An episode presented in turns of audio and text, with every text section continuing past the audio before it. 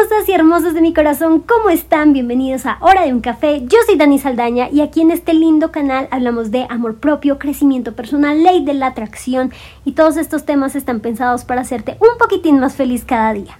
Recuerda que me encanta que utilices estos espacios, el podcast, para ser productiva. Entonces, si tienes que lavar la losa, si tienes que tender tu cama, si no has hecho esa tarea que estás posponiendo, este es el mejor momento. Permíteme que te acompañe a lograrlo.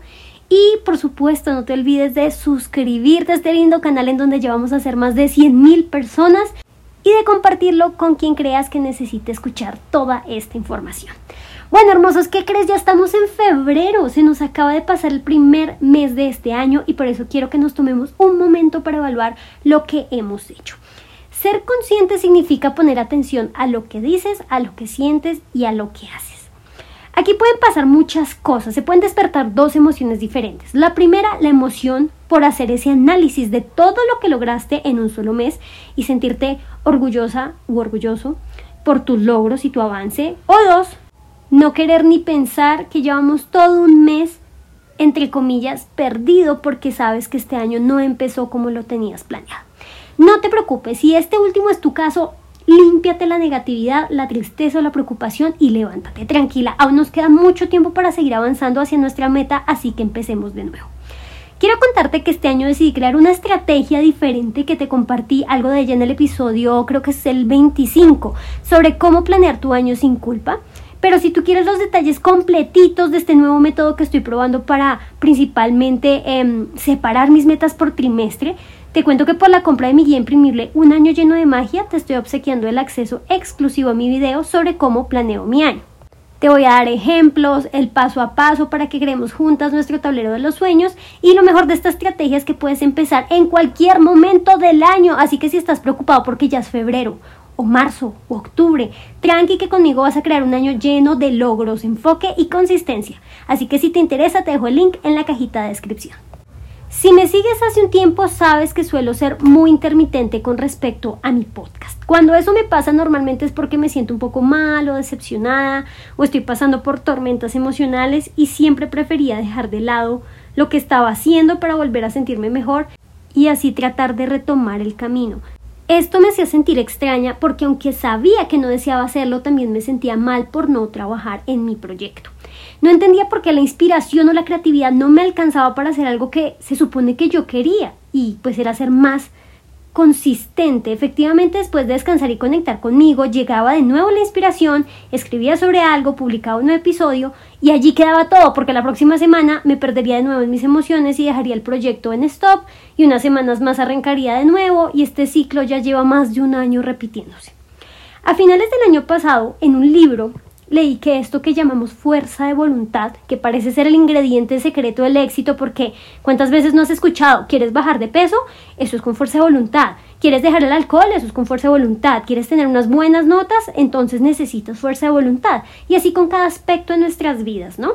Entonces yo me empecé a sentir culpable porque parece que yo no tengo suficiente fuerza de voluntad. Es decir, no encontraba fuerzas para escribir mis podcasts por lo menos un episodio por semana y prefería dejar morir mi proyecto y a pesar de sentarme con el computador en las piernas, ni mi cuerpo ni mi mente querían dar ese primer paso para conseguirlo.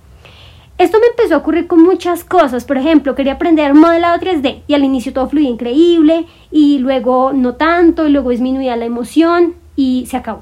Luego con mis ilustraciones, luego con el canal y así con cada cosa que sí me gusta, pero cuando se me apaga la inspiración, la motivación, cuando mi fuerza de voluntad se termina me voy a buscar algo de nuevo que me haga feliz, aunque sea por un momento.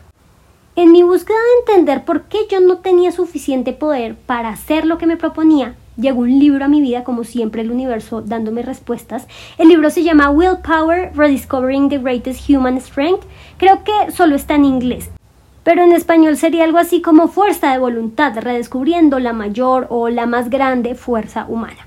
Pero abajo en la cajita de descripción te voy a dejar el nombre con autor y todo por si tú quieres buscarlo. La verdad me gustó mucho porque me ayudó a resolver muchas dudas y a mejorar mi consistencia con mis tareas. Y quiero resumirte los puntos más relevantes porque sé que puedes implementarlos hoy mismo. Por cierto, advertencia, tengo un perrito vecino que le encanta acompañarme cada vez que grabo un podcast. No sé por qué, pero le fascina. Así que si lo escuchas de fondo, por favor, discúlpame. Entonces, ¿qué es la fuerza de voluntad? Es ese poder interior que tenemos como seres humanos para actuar. Por ejemplo, un perrito o un gato no van a decir, uy, me tengo que levantar más temprano para que me rinda el día, así que aunque me cueste, voy a madrugar. O decir, sé que estoy subiendo de peso, así que seré fuerte y dejaré de comer tanta cantidad de croquetas al día. No, ellos por instinto hacen lo que hacen y ya, pero nosotros tenemos ese superpoder que nos ayuda a tener control de nuestras acciones y por lo tanto tenemos la capacidad de dirigir el rumbo de nuestra vida. Pero aquí surge una pregunta. Si yo tengo ese superpoder, ¿por qué no puedo ser como quiero ser ya? ¿Por qué me cuesta tanto levantarme temprano, o hacer ejercicio, o comer adecuadamente, o tomar la decisión de sentarme y hacer ese informe que llevo posponiendo semanas, o cambiar mi actitud mal y grosera con mi familia? ¿Por qué no solo puedo prender mi botón de fuerza de voluntad y modificarme ya mismo en cada aspecto de mi vida? En el libro nos explican que tenemos una cantidad limitada de fuerza de voluntad. Te lo voy a explicar así con una historia. Imagina que tienes una batería de fuerza de voluntad, como en tu celular. Te despiertas y está llenita, en verde. Entonces empiezas tu día. Estás en la cama y tienes que tomar la decisión de abrir los ojos y quitarte las cobijas. Si estás muy cansado, seguro tendrás que tomar un poquito de esa batería para encontrar la fuerza de hacerlo. Pero lo consigues. Después tienes que ir a preparar tu desayuno. Esa mañana tenías planeado preparar fruta para iniciar el día, prepararte unos huevos y cafecito. Así que como ya te comprometiste, dices, lo voy a hacer. Aunque claro que ya es un poco tarde y te da mucha pereza y sería más fácil un cereal o ni siquiera desayunar. Pero sacas fuerza de nuevo de la batería y lo haces. Después te bañas y ahora tienes que vestirte, abres el closet y no sabes qué ponerte. Sacas tu ropa, la arrojas sobre la cama, buscando algo que más o menos te guste. Por fin lo encontraste pero ahora tu cama tiene una montaña de ropa, así que dices, ay, no importa, ya esta noche que llegue yo organizo la ropa, entonces tomas tu maleta y te vas a la universidad. Llegas a clase un poquito tarde y tienes cuatro horas seguidas de clase. Ya estás cansado después de tanta información y es hora de almorzar. Tenías prometido que este año comerías muy bien todos los días, pero bueno, como esta mañana ya lo hiciste bien y solo tienes 30 minutos de descanso, decides que una pizza y una soda es lo más fácil y rápido. Ahora entras a clase de inglés, te sientes un poco cansado, no pones mucha atención, tu cuerpo está allí pero tu mente no, y sigues sacando de esa pobre batería para no dormirte. Abres tu maleta y te das cuenta que esa botella de agua enorme que te prometiste beber durante todo el día está sin abrir. Sacas un poco más de energía, la abres, tomas unos cuantos sorbos y la vuelves a guardar.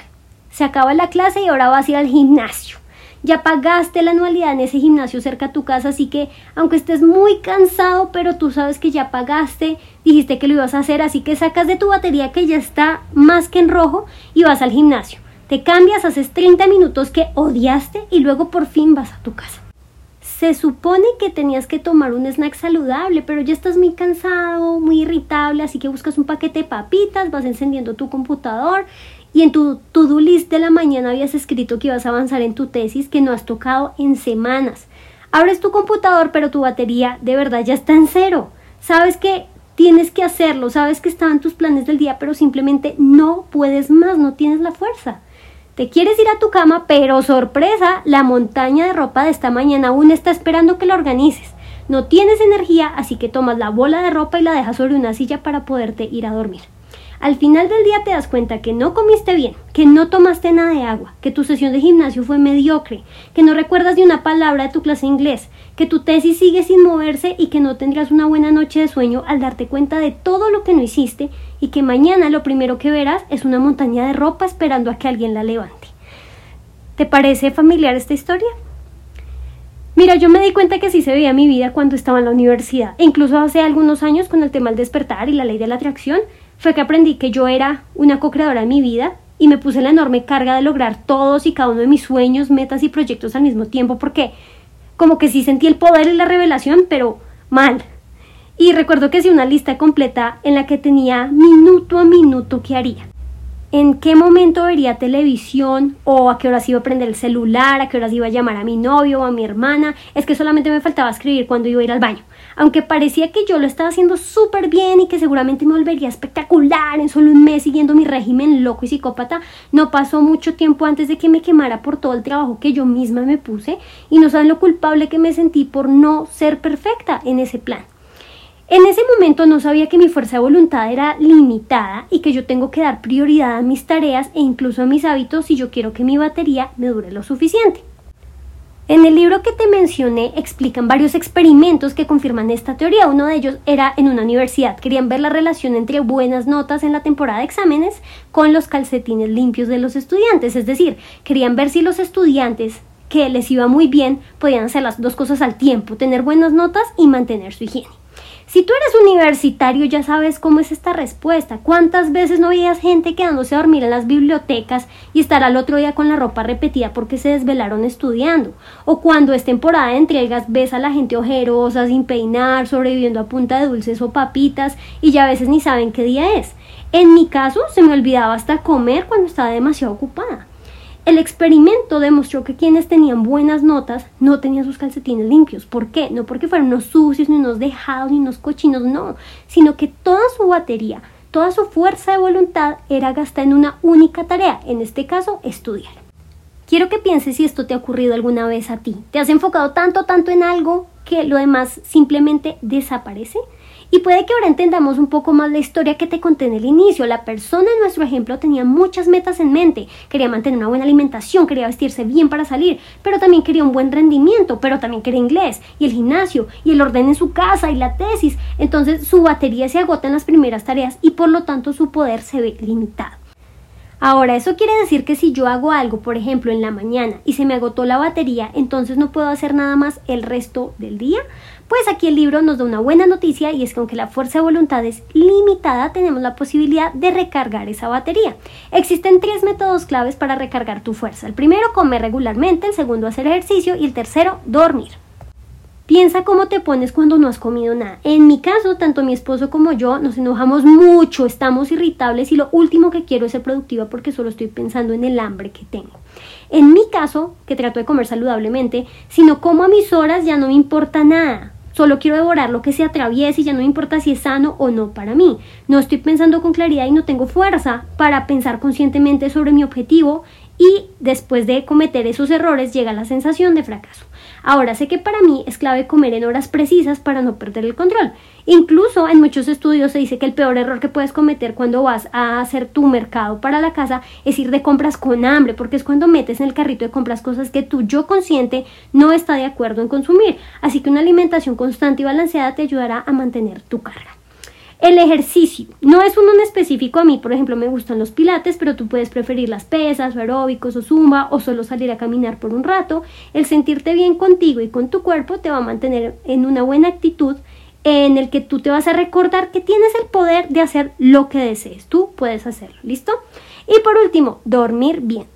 ¿Recuerdas que en el ejemplo que te di tu batería está llena desde que te levantaste?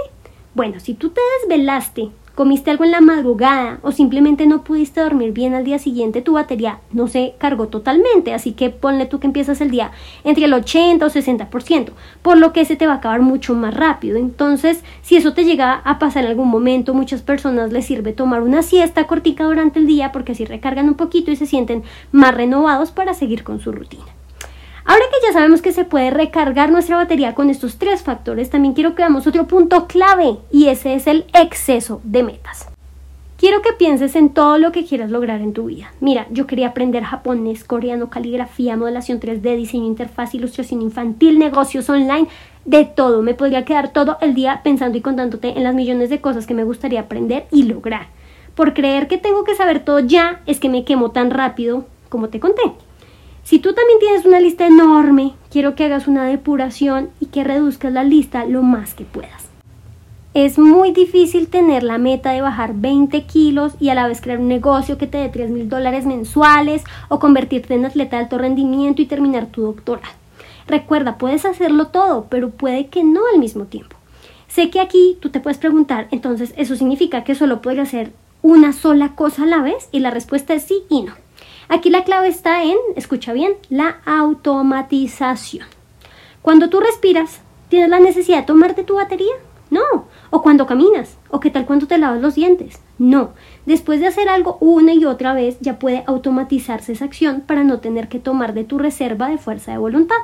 Piensa en esto, si ya llevas un año bebiendo agua diario y te gusta, ¿qué tan difícil es rechazar cuando alguien te ofrece una soda? Fácil, ¿no?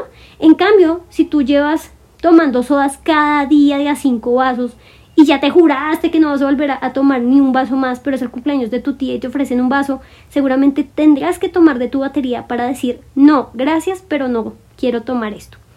Otro ejemplo con la ropa.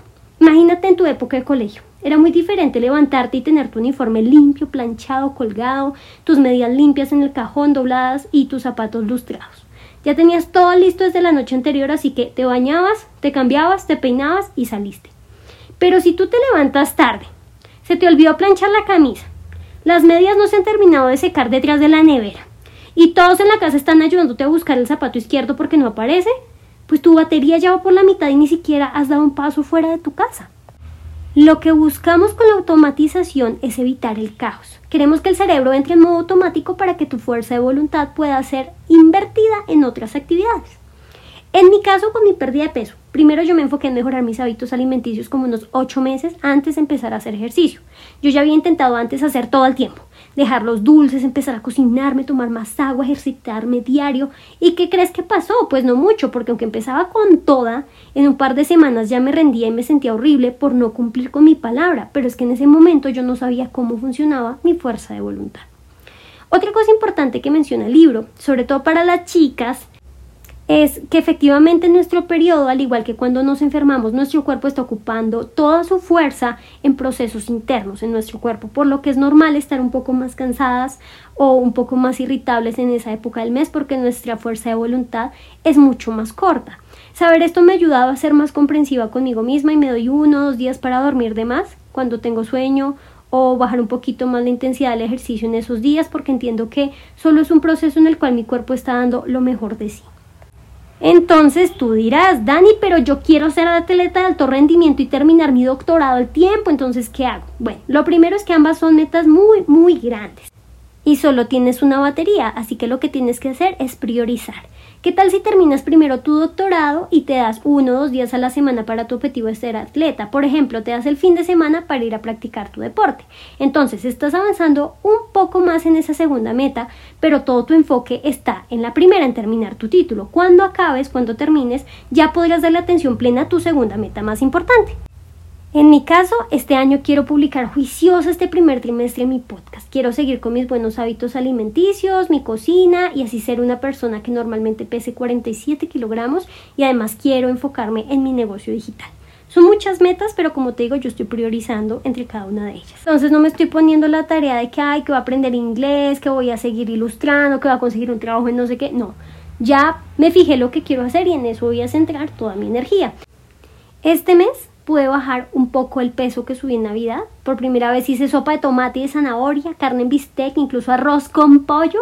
Como podrás ver, estoy muy constante en este podcast y mi negocio digital ahí va, va caminando, va suavecito y espero hablarte según los resultados que tenga de esto porque un gran objetivo que tengo en mi vida como tal es ser millonaria y luego contarte cómo lo hice para que tú también lo seas. Así que ya sabes, ve ahorrando en ese marranito de inversión porque yo soy tu conejillo de indias y lo que sea que me funcione te lo compartiré en el canal.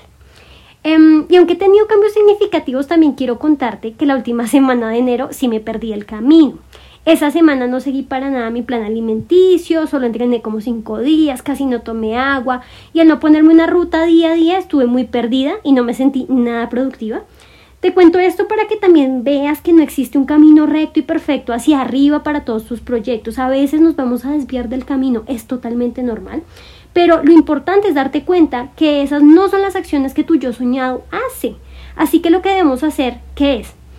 Respirar, perdonarnos por perdernos, pero enfocarnos de nuevo y retomar el camino. Claro que a veces es difícil retomar, pero entre más te comprometas, más rápido empezarás a actuar en automático y así será muy fácil hacer que tus buenos hábitos sean algo natural en ti.